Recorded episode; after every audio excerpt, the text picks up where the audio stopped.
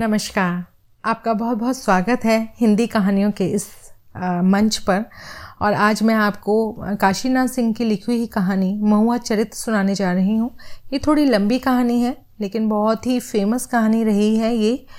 इसमें एक लड़की के बारे में बताया गया कि जब उसकी शादी नहीं होती लंबे समय तक तो वो कैसा फील करती हैं। और साथ में समाज के दोहरे मापदंड के बारे में भी बताया गया है। तो शुरू करते हैं कहानी महुआ चरित्र। जब तक समाज ऐसा है, तब तक छूट या छल ही हमारा अंतरिक्ष है। जब तक मैंने पढ़ाई ख़त्म नहीं कर ली, तब तक प्यार की अहमियत मेरे लिए फुट नोट से ज़्यादा नहीं थी। ये मैं तब कह रही हूँ, जब थीसिस जमा हो चुकी है। ऐसा नहीं कि मुझे प्रेमी नहीं मिले मिले। बातें भी की, पीछे भी पड़े।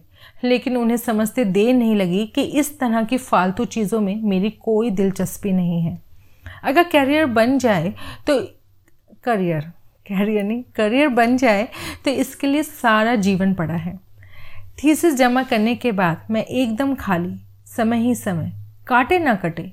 कोई कितना पढ़े उपन्यास, कविताएँ और कहानियाँ? कोई कब तक देखे खिड़की से सड़क पर आते जाते आदमी? कोई कब तक सुने पुराने फिल्मी या सेमी क्लासिकल गाने? किसी सहेली से फ़ोन पर बातें भी करो तो कब तक और कितनी? और सच कहूँ तो मैंने सहेलियों से बातें करना बंद कर दी थी। करनी ही नहीं, सुननी भी बंद कर दी थी। क्यों? क्योंकि ज़्यादातर की शादियाँ हो चुकी थी। कोई भी घंटे, पौन घंटे से कम बातें नहीं करती थी। बातें थी कि ख़त्म होने का नाम ही नहीं लेती थी। किसी के अपने हनीमून के किस्से थे तो किसी के पास आधी रात के। तो किसी के पास भिनु साल के तो कोई इतवार के दोपहरिया के ही किस्से सुनाने लगती। कोई नहीं सोचती कि इन्हें सुनकर मुझ पर कैसी गुजरती होगी। हर एक की अपनी अपनी खुशियाँ और अपने अपने उल्लास और अपने अपने रोमांच थे। हम मर्द तो सबके ऐसे थे जैसे इस धरती पर हैं ही नहीं। मैं उन्हें सुनती रहती और हाँ हूँ करती रहती। मुझे उनसे जलन और ईर्षा होती। मन उदास और खिन हो उठता। बेचैनी बढ़ जाती। बेशर्मी की हद तो तब होती जब पति के साथ लेटी हुई फ़ोन पर बातें कहती जाती और बीच बीच में चूहकती और खिलखिल करके हंसती भी रहती। मैं अकेली, बेहद अकेली हो गई थी। मैं जब भी बाथरूम में नहाने जाती, कपड़े अलग करती और अपने बदन को बड़े गौर से देखती। हो सकता है गलत हो ये, लेकिन जाने क्यों मुझे लगता कि यह शरीर गमले में पड़े गुलाब के उस पौधे की तरह हो गया है, जिसे अगर तुरंत पानी ना मिले तो सूखते देर ना लगेगी। इसे पानी चाहिए। कोई पानी दो, लेकिन कौन देगा पानी? अस्सी साल के पापा स्वतंत्रता सेनानी, विचारों के सेकुलर। देश की दूरदशा से दुखी, जिसे विकास कहते हैं, वह विनाश था उनकी नज़र में। वे सिरहाने एक पुराना धुराना ट्रांजिस्टर रखते थे और बीबीसी सुनते थे। रात भर खांसते थे और सुबह के अखबार का इंतज़ार करते थे। अखबार हाथ में आते ही मम्मी को बुला बुला लेती। वे राजनीतिक हलचलें कर कभी नहीं पढ़ती। उनमें उनकी दिलचस्पी शायद ख़त्म हो गई थी। पढ़ते खाप पंचायतों की रपटे और उसके फैसलों पर बिफर पड़ते। जब निर्णय पहले ही कर लिया तो पंचायत किस बात की? और तुम सालों मूड अपड़ ज़ाहिर क्रिमिनल। तुम होते कौन हो फैसला देने वाले? ऐसे ही पढ़ते, बहू को जलाने की वारदातें और ससुराल वालों पर बरस पड़ते। लेकिन जब पढ़ते कि वधु ने मंडप में वर को थप्पड़ मारा और विवाह से इनकार कर दिया तो खुशी से खड़े हो जाते।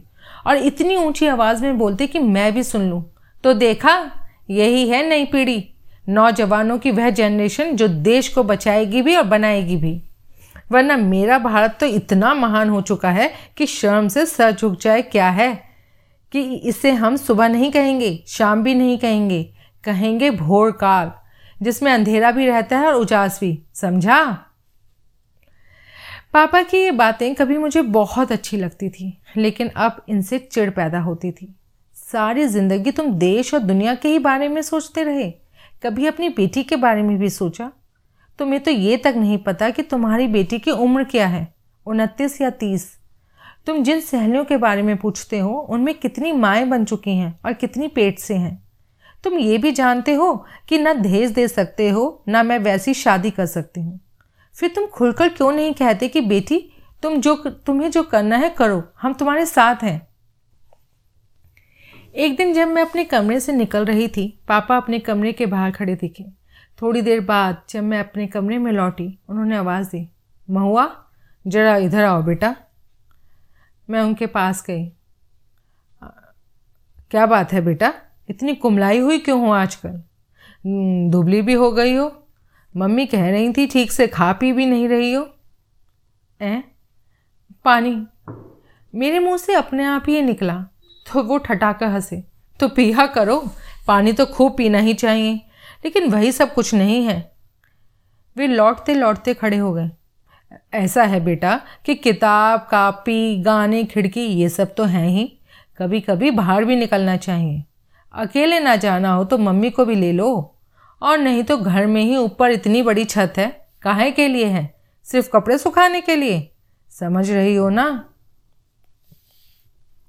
छत। यही छत मेरे जीवन का टर्निंग पॉइंट बनी। यह मेरे लिए सरग नसैनी थी। इधर शाम ढलती, उधर मैं छत पर। और जब तक छत पर रहती थी, तब तक महसूस करती थी कि न आकाश है, न धरती है, न बेहड़ है, न पड़ती है। न नदियाँ हैं, न नाले हैं, न पेड़ है, न पालो है। न पर्वत है, न जंगल है, न बारिश है, न बादल है। न गाँव है, न नगर है, न नारी है, न नर है। सिर्फ़ मैं थी और वह फीका चाँद था और वे छिटपुट तारे थे और एक अबूझ सिम्फनी थी, जो मेरे भीतर गूंजती रहती थी। देखते देखते ये छत मेरी सहेली बन गई। कब मेरा दुपट्टा खींच रही है, कब मेरे बाल और गाल सहला रही है, कब मेरी बाहें फैलाकर उनके पंख बना रही है और शून्य में उड़ना सिखा रही है। हक कब उड़ाते हुए एक तारे से दूसरे, तीसरे, चौथे, पाँचवें यानी बारी बारी से सभी छिटके तारों पर बिठलाते हुए अंत में चाँद पर लिटा देगी और सुस्ताने के लिए छोड़ देगी। मुझे पता ही नहीं चला। मुझे कभी कभी लगता कि मेरी बाढ़ नॉर्मल लड़कियों जैसी नहीं रही। मैंने देह की मांग बराबर अनसुनी की, उसकी ज़रूरतें अनदेखी की। यह अजीब सी बात है कि जो मुझ पर आसक्त होते थे, उन्हें मैं बच्चा समझती थी और जिन पर मैं आकृष्ट होती थी, वे मुझे बच्ची समझते थे। ये पता नहीं कौन सा मनोविज्ञान है। यही बेवकूफ़ी मैंने हर्षुल के साथ की थी। लंबा, छरहरा, खूबसूरत लड़का, संपन्न और शिक्षित परिवार पोजीशन होल्डर शेडो की तरह अपनी साइकिल लिए मेरे साथ या आगे पीछे चलने वाला। मैं क्या थी उसके आगे? किस बात की ऐंठ? अपनी किस बात का गुमान? आखिर गलती क्या थी उसकी? हुआ ये था कि क्लास में एक घटना हो गई। जैसे ही कायस्ता सर आए पढ़ाना शुरू किया कि दो गुब्बारे पंखे की हवा से इधर उधर नाचने लगे। दोनों सफ़ेद। उनका भी ध्यान गया। वे गुब्बारे नहीं थे। निरोध को फुलाकर किसी ने डोरे से बांधकर उन्हें छोड़ दिया था। निरोध यानी कि कॉन्डोम। उनके ऊपर एक लड़की का स्केच बनाया गया था और लिखा था, आज की आवाज़। यूज़ एंड थ्रू लड़की और निरोध समान है। हड़कंप मच गया था। कायस्ता सर ने गुब्बारे ऑफ़िस में भिजवा दिए और क्लास छोड़ दिया। उस दिन भी हर्षुल मेरे साथ यूनिवर्सिटी के गेट तक आया। आहत और दुखी। वह कुछ बोलता नहीं था, लेकिन मुझे प्यार करता था। उसने कहा, चलो कहीं, बैठें, चाय पिए। मेरा दिमाग ख़राब था। उसका साथ आना अच्छा नहीं लगा। मैंने साइकिल रोकी और उसे देखने लगी। वो सीधा साधा सरल। अच्छा ये बताओ, भावना नाम की कोई चीज़ नहीं होती क्या? सुनो, अब तुम जाओ। आगे से कभी ना आना मेरे साथ। समझे? और ना ही मेरे साथ चलना, ना बातें करना। गुड बाय जाने किस मूड में कहा और चली आई? उसकी गलती क्या थी? मैं सोचती और पछताती रही। सोचा कि अगले दिन सॉरी बोल दूँगी, अब बात खत्म। लेकिन वह तीन दिनों तक डिपार्टमेंट नहीं आया। चौथे दिन आया तो बुझा बुझा सा। उस बच्चे की तरह, जिसका खिलौना टूट गया हो। पीरियड ख़त्म होने पर वह डरा डरा मेरे पास आया और बोला, महुआ पता चला उस लड़के का? आ, किस लड़के का? अरे उसी गुब्बारे वाले का। वो उत्साहित हो उठा। मुझे गुस्सा आ गया। तुम्हारा दिमाग खराब है? इस क्लास में तीस लड़कियाँ हैं। अकेली मैं नहीं। मुझे क्या लेना देना उस लड़के से? मन खट्टा हो गया। मैं फिर कुछ नहीं कह सकी।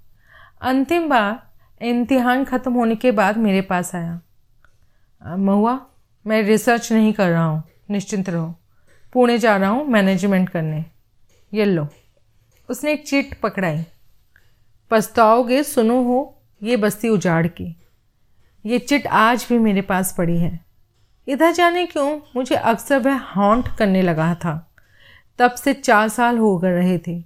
हो सकता है पढ़ाई के दौरान ही प्लेसमेंट हो गया हो और घर बसा कर मस्ती मार रहा हो। लेकिन उसकी याद क्यों आने लगी इतनी? क्या इसलिए तो नहीं कि एक अवसर था और मैंने उसे गवा दिया? अगर सावन का मतलब घंघोल घटाएँ, झमाझम बारिश, बिजली की चमक और तड़क, धरती की हरियाली, बागों में झूले और कजली है तो समझिए सावन आया ही नहीं था उस बरस। बादल आसमान में ऐसे आते थे जैसे मटर गश्ती करने निकले हों। एक तरफ़ से आए, थोड़ी देर कहीं ठहरे, फिर कहा, चले गए, पता नहीं। लेकिन पिछले दो दिनों से भयानक बदलाव आया था उनमें। वे काले और भारी और डरावने तो दिख ही रहे थे, बड़ी हड़बड़ी में थे। बीच बीच में भागते हुए ऐसी गर्जना करते थे जैसे पृथ्वी को धमकी दे रहे हों। इन्हीं दिनों एक पीजी महिला महाविद्यालय के मैनेजर का मुझे बुलावा मिला। हुआ ये था कि मैंने हर कॉलेज में अपना बायोडेटा भेज रखा था। ये उसी का नतीजा था। मौसम बाहर निकलने का नहीं था, लेकिन गई मैनेजर के पास। और लौटी तो खुशियों का खजाना लेकर। आते ही खिड़की के पास पड़ी आम चेयर पर लेट गई और खो गई सपनों में। सपना टूटा बिजली की कड़क और मेघों की घनघन में से। देखा तो खिड़की से आई बौछारों से भीग चुकी हूँ।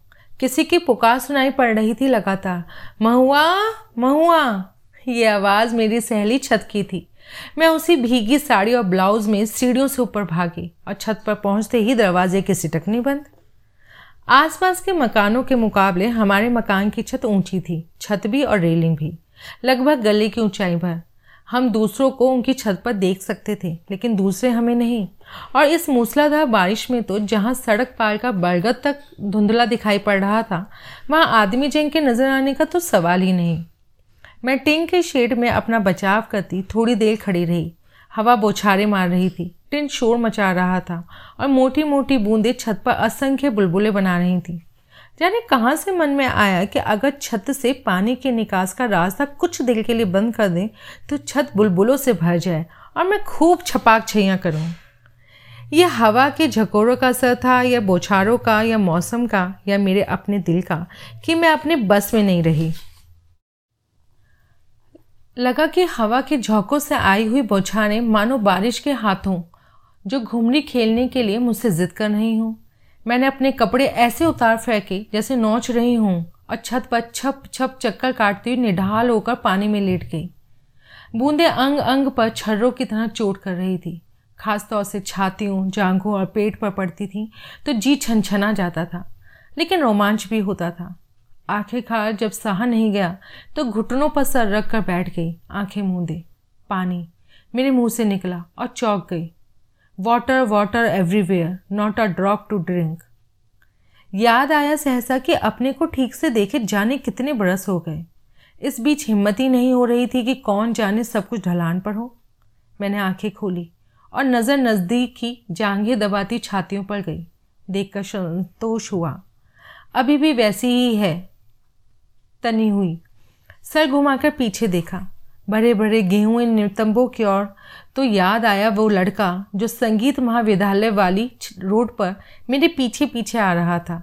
उसने अपने साथ चलने वाले लड़कों को डांट कर कहा था, जरा चुप रहो, इस वक्त मेरे आगे एक ही साइज़ के दो तबले चल रहे हैं।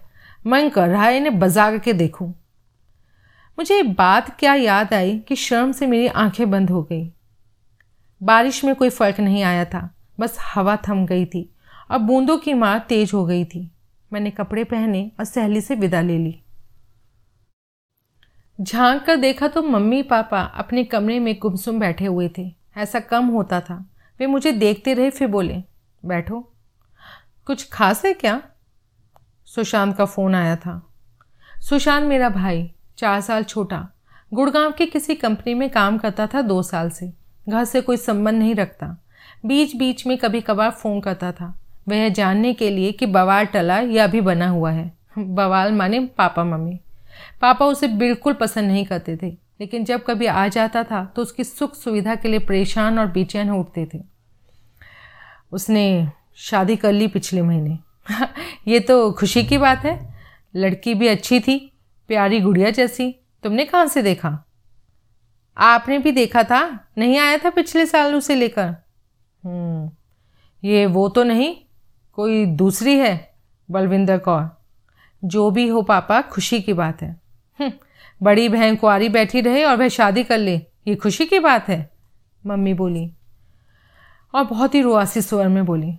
मम्मी हर कोई अपनी सुविधा देखता है दूसरों की नहीं। मेरे लिए भी आप दोनों को चिंता करने की ज़रूरत नहीं। वे मुझे देखते रह गए। जब चलने लगी तो पापा की आवाज़ सुनाई पड़ी। इक्कीस तारीख को आ रहे हैं वो लोग। हमारा आशीर्वाद लेने। हम्म, देता हूँ आशीर्वाद। आओ तो सही। हम्म, पता है क्या देंगे आप? मैं हंस कर रह गई। इक्कीस की सुबह ही आ गए सुशांत और बलविंदर। मेरे कमरे के बगल में उनका कमरा था। बीच में ही बाथरूम था दोनों कमरों से जुड़ा। इधर मैं उधर वे। बहू को देखने के बाद ही पापा मम्मी का चेहरा उतर गया था। उन्होंने और मैंने भी सोचा था कि आम पंजाबी लड़कियों की तरह बलविंदर भी गोरी लंबी खूबसूरत और सुघड़ होगी। लेकिन ये औसत कद की दोहरे बदन की लड़की थी। शायद सुशांत से उम्र में बड़ी भी। वह उसी कॉल सेंटर में तीन साल पहले से काम कर रही थी जिसमें सुशांत था। पापा तो चुप्पी मारे हुए थे, लेकिन मम्मी बेचैन थी। जब भी मुझे देखती, पूछे बगैर ना रह रह पाती। समझ नहीं आता, क्या देखकर शादी करी इसने? मेरी मुश्किल दूसरी थी, और वो ऐसी थी कि मैं किसी से कह भी नहीं सकती थी। और कहीं भी नहीं जा सकती थी। उन्हें मेरे बड़े होने का कोई लिहाज नहीं था। उन्हें पता था कि बाथरूम में जो भी खटापटा करेंगे, मुझे सुनाई पड़ेगा। फिर भी उन्हें कोई परवाह नहीं थी। ये भी चिंता नहीं थी कि मुझे भी नहाना धोना है। वे नहाने के लिए साथ ही बाथरूम में घुसते। फिर प्रेम कलह शुरू हो जाता।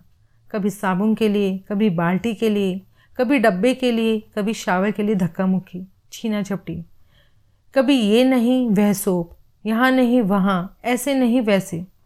सहसा खामोशी। और फिर सहसा एक साथ ठाके। कभी फुसफुसाहट, कभी चीख। दो दिन देखने सूखने के बाद, तीसरे दिन से उनके बाथरूम में घुसते ही बाहर चली जाती अपने कमरे से। लेकिन रात का कुछ भी नहीं कर सकती थी। आधी रात होते ही बलविंदर की मॉर्निंग शुरू हो जाती थी। उसके विदा होने के उसके विदा होने से एक दिन पहले जाने क्या सोचकर मम्मी ने रहस्यपूर्ण ढंग से पूछा, एक बात बताओ, इसने शादी तो सचमुच की है ना? शायद इसलिए पूछा कि उसने बलविंदर को कभी सिंदूर लगाए नहीं देखा था। वे गए। उनके जाने पर मुझे लगा कि वे ना आए होते तो अच्छा हुआ होता। वे मेरी नींद और चैन लिए गए और भर गए मेरे भीतर अकेलापन, खलबली, बेबसी और बेचैनी। ये बेचैनी उस वक्त पागल कर देती जब मैं कल्पना से एक सुगठित जिस्म तैयार कर लेती। और जैसे ही उस पर एक चेहरा रखना चाहती, चेहरा मेरे भाई सुशांत का चला आता। बहुत काटा पीटा बार बार डस्टर घुमाया कालिक पोती, फिर भी वही चेहरा। मैं विक्षिप्त होने लगी थी, सच। डिप्रेशन में चली गई थी जैसे। उस वक्त जब बाज़ार से गुजरती तो कंखियों से इधर उधर देखने लगती कि लोग मुझे देख क्यों नहीं रहे हैं। कि मेरी को, कोई मेरी चाल पर कमेंट क्यों नहीं पास कर रहा है? कि उस बच्चे ने मुझे दीदी क्यों नहीं कहा? आंटी क्यों कहा? इसी तरह की फालतू बातें जो कभी दिमाग में नहीं आती थी आने लग गई थी। शाम में काटे नहीं कटती थी। ये देख कर छत मेरी सहेली परेशान थी। बहुत बहुत परेशान। एक शाम जब सूरज ढल चुका था अंधेरा बढ़ता जा रहा था इक्के दुक्के तारे छिटक रहे थे और मैं एक कोने मन मारे खड़ी थी। सड़क पार बरगद पर बैठे पंछी कभी कभी पंख फड़फड़ा कर उड़ते और चहचहा उठते थे। फिर अचानक सन्नाटा। मानो अथा और अबूझ। इस सन्नाटे में सहेली ने धीरे से फुसफुसाकर मेरे कान में कहा, कुछ सुन रही हो? कोई आहट? कोई आवाज़? ये आहट, ये आवाज़ बगल की छत से थी, चलने के साथ गुनगुनाने की। ये साजिद था मेरा पड़ोसी नया किराएदार, मनोविज्ञान का लेक्चरार। एक गहरे बदन का लंबा क्लीन शेव्ड आकर्षक युवक, दो बच्चों का बाप। उसकी बीवी हमीदा कहीं नहीं ठहरती थी, उसके आगे खूबसूरती में। खन्ना लोगों से इसलिए पापा नाराज़ थे कि उन्होंने अधिक किराए के लोभ में मकान मुसलमान को उठाया था। और मुसलमान से इसलिए नाराज़ थे कि वह कहीं से भी मुसलमान नहीं दिखता था। वह घर में बरमूडा पहनता था और उसके बच्चे मदरसा में नहीं, सेंट जोसेफ में पढ़ने जाते थे। साजिद से मेरा कोई रब जब्त नहीं था, तब तक सिर्फ़ हलो हलो ही था। हाँ कभी कभार बातें हो जाती थी किसी उपन्यास के बारे में, या शायरी के बारे में, या मंटो के बारे में। फ़िल्मों के बारे में, या आतंकी हादसों के बारे में, या विभागीय पॉलिटिक्स के बारे में। वह भी जब तब वह इंटरनेट पर आई मेरे विषय की वैकेंसीज की सूचनाएँ देता था। मैं चोल कदमों से बाउंड्री के पास खड़ी हो गई और सुनने लगी गुनगुनाने को। वह गुनगुनाते गुनगुनाते स्टूल खींचकर बैठ गया और धीमे सुर में गाने लगा। गज़ल जफ़र की थी और बहुत मशहूर। उम्र दराज मांग के लाए थे चार दिन। दो आरज़ू में कट गए, दो इंतज़ार में। वह पूरी गज़ल गाता रहा और मैं सुनती रही छल छलाई आँखों से। मैंने कई बार सुनी थी ये गज़ल, लेकिन ऐसी सौंधी, भीकी सी, बेबस करने वाली दर्द भरी आवाज़, ऐसी खलिश। इतनी कशिश। मैंने कभी नहीं महसूस की थी। मैंने साजिद को देखा। स्टूल पर खामोश बैठी, सूने फर्श को देखते हुए। मैंने बुढ़ापे के जफ़र की तस्वीर देखी थी, लंबी दाढ़ी वाली। मुझे लगा, काली दाढ़ी लगा दी जाए तो जवानी का जफ़र ऐसे ही रहा होगा जैसे साजिद है। आप गाते भी हैं? वो भी इतना अच्छा नहीं पता था। वह चौका और कुछ देर चुप रहा, फिर शर्माते हुए बोला अच्छा तो क्या? बस गा लेता हूँ। कहाँ से सीखा संगीत? हम्म, यहाँ से। उसने मुस्कुराते हुए दिल के पास उंगली रखी। उस रात साजिद पहली बार मेरे सपने में दाखिल हुआ इस डायलॉग के साथ। कब तक इंतज़ार करूँ महुआ? आखिर कब तक? और आखिर मुझे वो चेहरा मिल गया जिसके लिए मैं परेशान थी। कल्पना के धड़ पर बगैर दाढ़ी जवानी के जफ़र का चेहरा। बहुत इंतज़ार नहीं करना पड़ा। ना उसे ना मुझे। उसने एक दिन कहा संकोच के साथ आ, मुझे आठ दस दिन के लिए हैदराबाद जाना है। देखा है हैदराबाद? मैंने चार मीनार गोलकुंडा सालार म्यूज़ियम वगैरह का नाम ज़रूर सुना था पर देखा नहीं था। चल सकती हो? मैं चुप रह गई। उसने एक शाम चुपके से मेरे हाथ में टिकट पकड़ा दिया। मैंने टिकट देखा। हमीदा बेगम उम्र तीस ए वन। ये तो हमीदा भाभी के नाम है। आप ही हैं हमीदा बेगम। इसके सिवा और कोई सूरत नहीं थी। मैं सोच में पड़ गई। स्टेशन अलग अलग पहुँचेंगे, साथ में नहीं। बाकी अपना, देख समझ लीजिएगा। मेरे अंदर दुख दुखी शुरू हो गई। डर, उत्तेजना, रोमांच, चिंता, जोखम, विद्रोह, इन सब की मिली जुली दुख दुखी और डर ये भी कि कहीं अखबारों में ये समाचार आ गया कि एक मुसलमान युवक हिंदू लड़की को भगाकर ले गया तो नगर में दंगे से कोई नहीं रोक सकता। कौन जाने मम्मी पापा थाने पहुँच जाएँ और गुमशुदगी की रिपोर्ट लिखवा दें? मैं ठीक से जानती भी तो नहीं कि आदमी कैसा है। कोई ज़रूरी तो नहीं कि जो अच्छा लगता हो या दिखाई पड़ता हो वो अच्छा भी हो। और उसका बिगाड़ना भी क्या है? दो बच्चों का बाप है, बीवी है, नौकरी है। तलाक की नौबत ही आ जाए तो दे ना दे कौन जाने? दे भी दे तो मेरा क्या बनेगा? ये और इस तरह की ढेर सारी दुविधाएँ थी जो मुझे मत रही थी। दूसरी तरफ़ मेरी सहेली थी, जिसकी चारों भुजाओं के बीच मैं खुद को सुरक्षित महसूस करती आ रही थी। वो बार बार कह रही थी, लड़की, ये तुम्हारा भ्रम है। तुम इनमें फड़फड़ा सकती हो, उड़ नहीं सकती। जिन दीवारों में तुम घिरी हो, उन्हें सिर्फ़ हथौड़े ही तोड़ सकते हैं। और ये तो सिर्फ़ सेंध है। पड़ोसी निंदा पापा मम्मी की बातचीत का प्रिय विषय था हर रोज़। हर रोज़ पापा एक फलांग की वॉक पर निकलते थे। कभी उन्हें बरामदे में खड़ी हमीदा दिख जाती थी, कभी बच्चों के साथ स्कूल बस का इंतज़ार करता साजिद। बकरे की टांग की नली तो रोज़ ही उन्हें साजिद के घर के आगे दिख जाती थी। फिर तो उनके लिए दिन भर के सुख चैन के लिए इनमें से कोई एक ही चीज़ काफ़ी होती थी। पहले मैं साजिद लोगों का पश ले लिया करती थी, लेकिन जब से हैदराबाद की बात आई थी तब से या तो चुप लगा जाती थी या उनकी हाँ में हाँ मिलाने लग जाती थी। मैं उस दिन का इंतज़ार कर रही थी जिस दिन गुड़गांव से बलविंदर का फ़ोन आना था। हफ़्ते में एक दिन उसका फ़ोन आता और वह सिर्फ़ एक वाक्य बोलती, मम्मी, आपकी बहुत याद आती है। ठीक, अब रखूँ। इस दिन मम्मी बहुत खुश रहती। उस दिन मैं खुश थी और किचन में बैठी तोरी काट रही थी सब्ज़ी के लिए। मैं तो परेशान हो गई हूँ, माँ। समझ में नहीं आता क्या करूँ। आटा गूंथते हुए मैं बोली, क्या बात है, बता तो। अरे, नहीं है, वो गायगी इन दिनों आगरा में है, वहीं पोस्टेड है उसका पति। कहती है, आठ दस दिन के लिए आ जाओ तो भेंट भी हो जाए और आगरा, फतेहपुर, सीकरी, मथुरा, वृंदावन, गोकुल सब दिखा दूँ। फ़ोन पर फ़ोन फ़ोन पर फ़ोन, तंग करके मारा है उसने मुझे। कौन गाएगी? लो, उसे भूल भी गई? घंटों बातें करती थी मैं उससे। वो तो विनीता थी ना, रीवा वाली। अरे, एक ठिगनी मुटल्ली लड़की नहीं थी? ऐसे तो जनी कितनी सहेलियाँ थी तुम्हारी। क्या हो गया तुम्हें? बहुत भूलने लगी हो इधर। फिर तो तुम्हें यह भी याद नहीं होगा कि पहली तारीख को मुझे ज्वाइन करना है दयानंद महिला महाविद्यालय में? अरे नहीं, ये कैसे भूल सकती हूँ?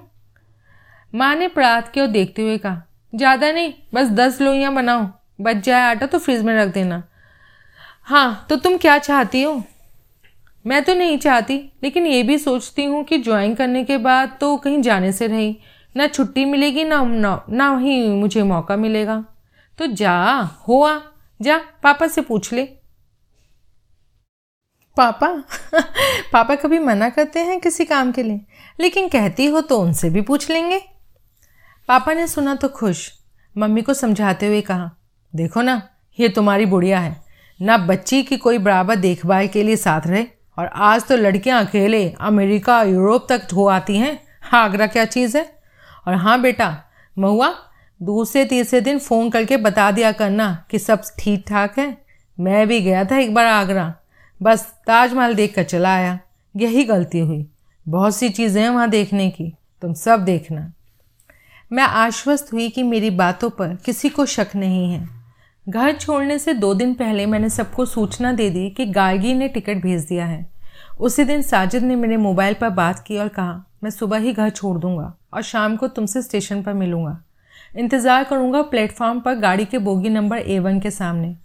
वक्त ज़रूरत के लिए बोलकर रख लूँगा। चिंता ना करना। साजिद मेरा प्यार नहीं था, एक सम्मोहन था, सिर्फ़ सम्मोहन। मैं उसके गले और आवाज़ की दीवानी थी, उसकी कला की मारी। वह बेगम अख्तर को भी गाता था, मेहंदी अहसन को भी और मुकेश तथा रफ़ी को भी।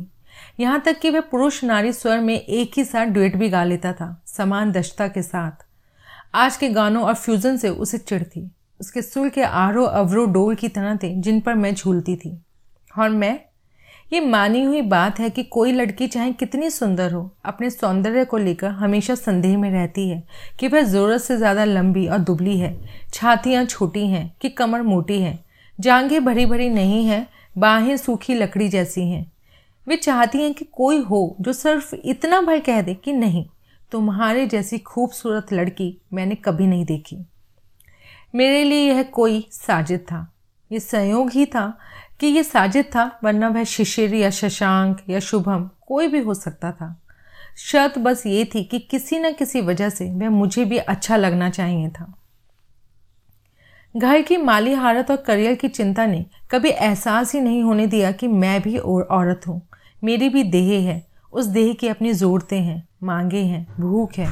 और अब जब उनतीस की उम्र पार कर रही हूँ तो मुझे क्यों लग रहा है कि यह तो यौवन आया ही नहीं था या आकर चला गया? अगर वह अभी बना हुआ है तो आँखों के नीचे झाइयाँ क्यों हैं? छातियाँ ढली ढली सी क्यों लगती हैं? गले के नीचे रेखाएँ क्यों खिंच रही हैं? सिर्फ़ कमर और जंघाएँ थी जो इस बदलाव से इनकार कर रही थी। मुझे भी एक कोई की सख्त ज़रूरत महसूस होने लगी थी, जो इस बदलाव को झुटला दे और साबित कर दे कि मैं औरत हूँ और किसी भी पुरुष को मर्द बनाने की दक्षता और क्षमता रखती हूँ। सच कहें तो इस कोई की ज़रूरत मुझे उसके लिए नहीं, अपने लिए थी और यह साजिद मेरा पड़ोसी। दो बच्चों का बाप साजिद मेरा कोई हुआ और इसे मेरे मन ने स्वीकार किया तो इसलिए कि इसमें एडवेंचर के साथ थ्रिल भी शामिल था। और वह जीवन ही क्या जिसमें थ्रिल ना हो? हैदराबाद से वापसी हुई बारहवें दिन। सुबह सुबह जैसे ही मेरा टेंपो घर के सामने रुका, मम्मी दरवाजे पर खड़ी दिखी। महुआ, मैं मारे खुशी के चिल्लाई। अरे देखो तो महुआ आ गई। ये बारहवा दिन था जब मैंने महुआ सुना, अपना नाम। मैं इस बीच हमीदा हमीदा बेगम, हमीदा भाभी थी। भूल गई थी कि मैं महुआ हूँ। घर में घुसते ही मैंने पापा को आगरे के पेठे का पैकेट दिया। जब दूसरे दिन आने की योजना के साथ साजिद इलाहाबाद स्टेशन पर उतरा था तो मैंने इसे खरीदा था। पापा हंसे। कितनी बेवकूफ़ हो तुम। उतनी दूर से इसे ढोकर लाने की क्या ज़रूरत थी? ये तो अब हर जगह मिलता है। मम्मी मुझे पूरे ध्यान से देखी जा रही थी, बहुत ध्यान से। इतने ध्यान से कि मैं अंदर से काँप उठी। कहीं नहीं, संदेह तो नहीं। उनकी आँखों में आँसू थे। बोली कितनी दुबली हो गई तू इतने ही दिन में। चेहरा उतर गया है। खाने को नहीं मिलता था क्या? मम्मी, तुम सोच नहीं सकती मेरे दौड़ धूप के बारे में। सुबह सात बजे निकलते थे और लौटते थे रात में कभी दस बजे, कभी ग्यारह बजे। ना ठीक से खाना पीना, ना सोना। गार्गी का तो बुरा हाल था। साथ में डेढ़ साल का बच्चा। और ऐसा जिद्दी कि पूछो मत। क्यों? उसे देखने के लिए घर में सांस नहीं थी क्या? थी? क्यों नहीं? लेकिन हफ़्ते भर पहले ही चली गई थी गाँव। ससुर को वायरल हो गया था। लगता है रात को भी नहीं सो पाई हो तुम, पापा बोले। अरे पापा, क्या बताऊँ? बगल की बर्थ पर एक मोटा थुलथुल आदमी था। ऐसे खराटे ले रहा था कि सब परेशान थे। अच्छा जाओ, नहाओ धो और आराम करो। कैसा आराम और कहाँ का आराम? जब चीज़ें खुली ना हो, ढकी, तुपी रह गई हों और वह घर लौट आया हो और लौट ही ना आया हो, शाम ढलते ही छत पर बैठ गया हो और मनुहार के साथ डूबकर गाने लगा हो। हमने अटरिया पे आ सावरिया देखा देखी बलम हो ही जाए, तब कैसा आराम और कैसा चैन? लेकिन चैन से ही रहना है अब। सुबह इलाहाबाद में ही उससे विदा लेते हुए मैंने प्लेटफॉर्म पर कह दिया था, देखो, आज के बाद ना मुझे तुम पहचानते हो, ना मैं तुम्हें, बस सारा कुछ यहीं ख़त्म। वह आश्चर्य से मुझे ताकता रहा। जबकि रात हमने एक साथ गुजारी थी ट्रेन में एक ही बर्थ पर। रात का एक बज रहा था जब मेरी नींद टूटी। मुझे लगा, मेरी पिंडलियों पर कोई चीज़ रेंगती हुई आगे जांघों की ओर बढ़ रही है। फिर महसूस हुआ कि उंगलियाँ हैं। मैंने देखा कि मेरे बगल की दोनों बर्थें खाली हैं। साजिद ऊपर की बर्थ पर था। जाने कब मेरे कंबल में पावों की तरफ़ घुसा आया था। मैंने आहिस्ता उसे अपने ऊपर खींच लिया था। जब मैंने कहा, वह आश्चर्य से मुझे देखता रहा। मैंने अपनी बोगी में चल, मैं अपनी बोगी में चली आई थी। कहना आसान था, निभाना कठिन। आखिर साजिद मेरे यौवन का ही नहीं, मेरे जीवन का पहला पुरुष था। उसे भुलाना और ना पहचानना कितना मुश्किल है, ये नहीं जानती थी। फिर भी मैंने खुद से लड़ते रहने का निश्चय किया। साजिद मुझसे दस साल बड़ा था। मैं उसके दस साल बाद धरती पर आई थी। ये दस साल बहुत होते हैं बदलाव के लिए। दस साल में वसूधा भूमंडल हो जाता है और प्यार कूड़ेदान का कचरा। उसकी जगह डस्टबिन हो जाती है, दिल नहीं। पहला महीना बीता, बीत गया। जब दूसरा महीना भी गया और पीरियड्स नहीं आए तो माथा टंका। याद आया कि इस तरफ़ उस समय ध्यान क्यों नहीं गया था? उसने कोई सावधानी नहीं बरती तो नहीं बरती। मुझे तो बरतनी चाहिए थी। सोचना शुरू किया तो सोचती चली गई और लगा कि दिमाग फट जाएगा। दो शब्द हथौड़े की तरह दिमाग पर घातक चोट कर रहे थे लगातार। कुआरी माँ और मुसलमान बाप। मन में ये भी आया कि क्यों ना शादी ही कर लें। लेकिन उसमें भी पेच ही पेच।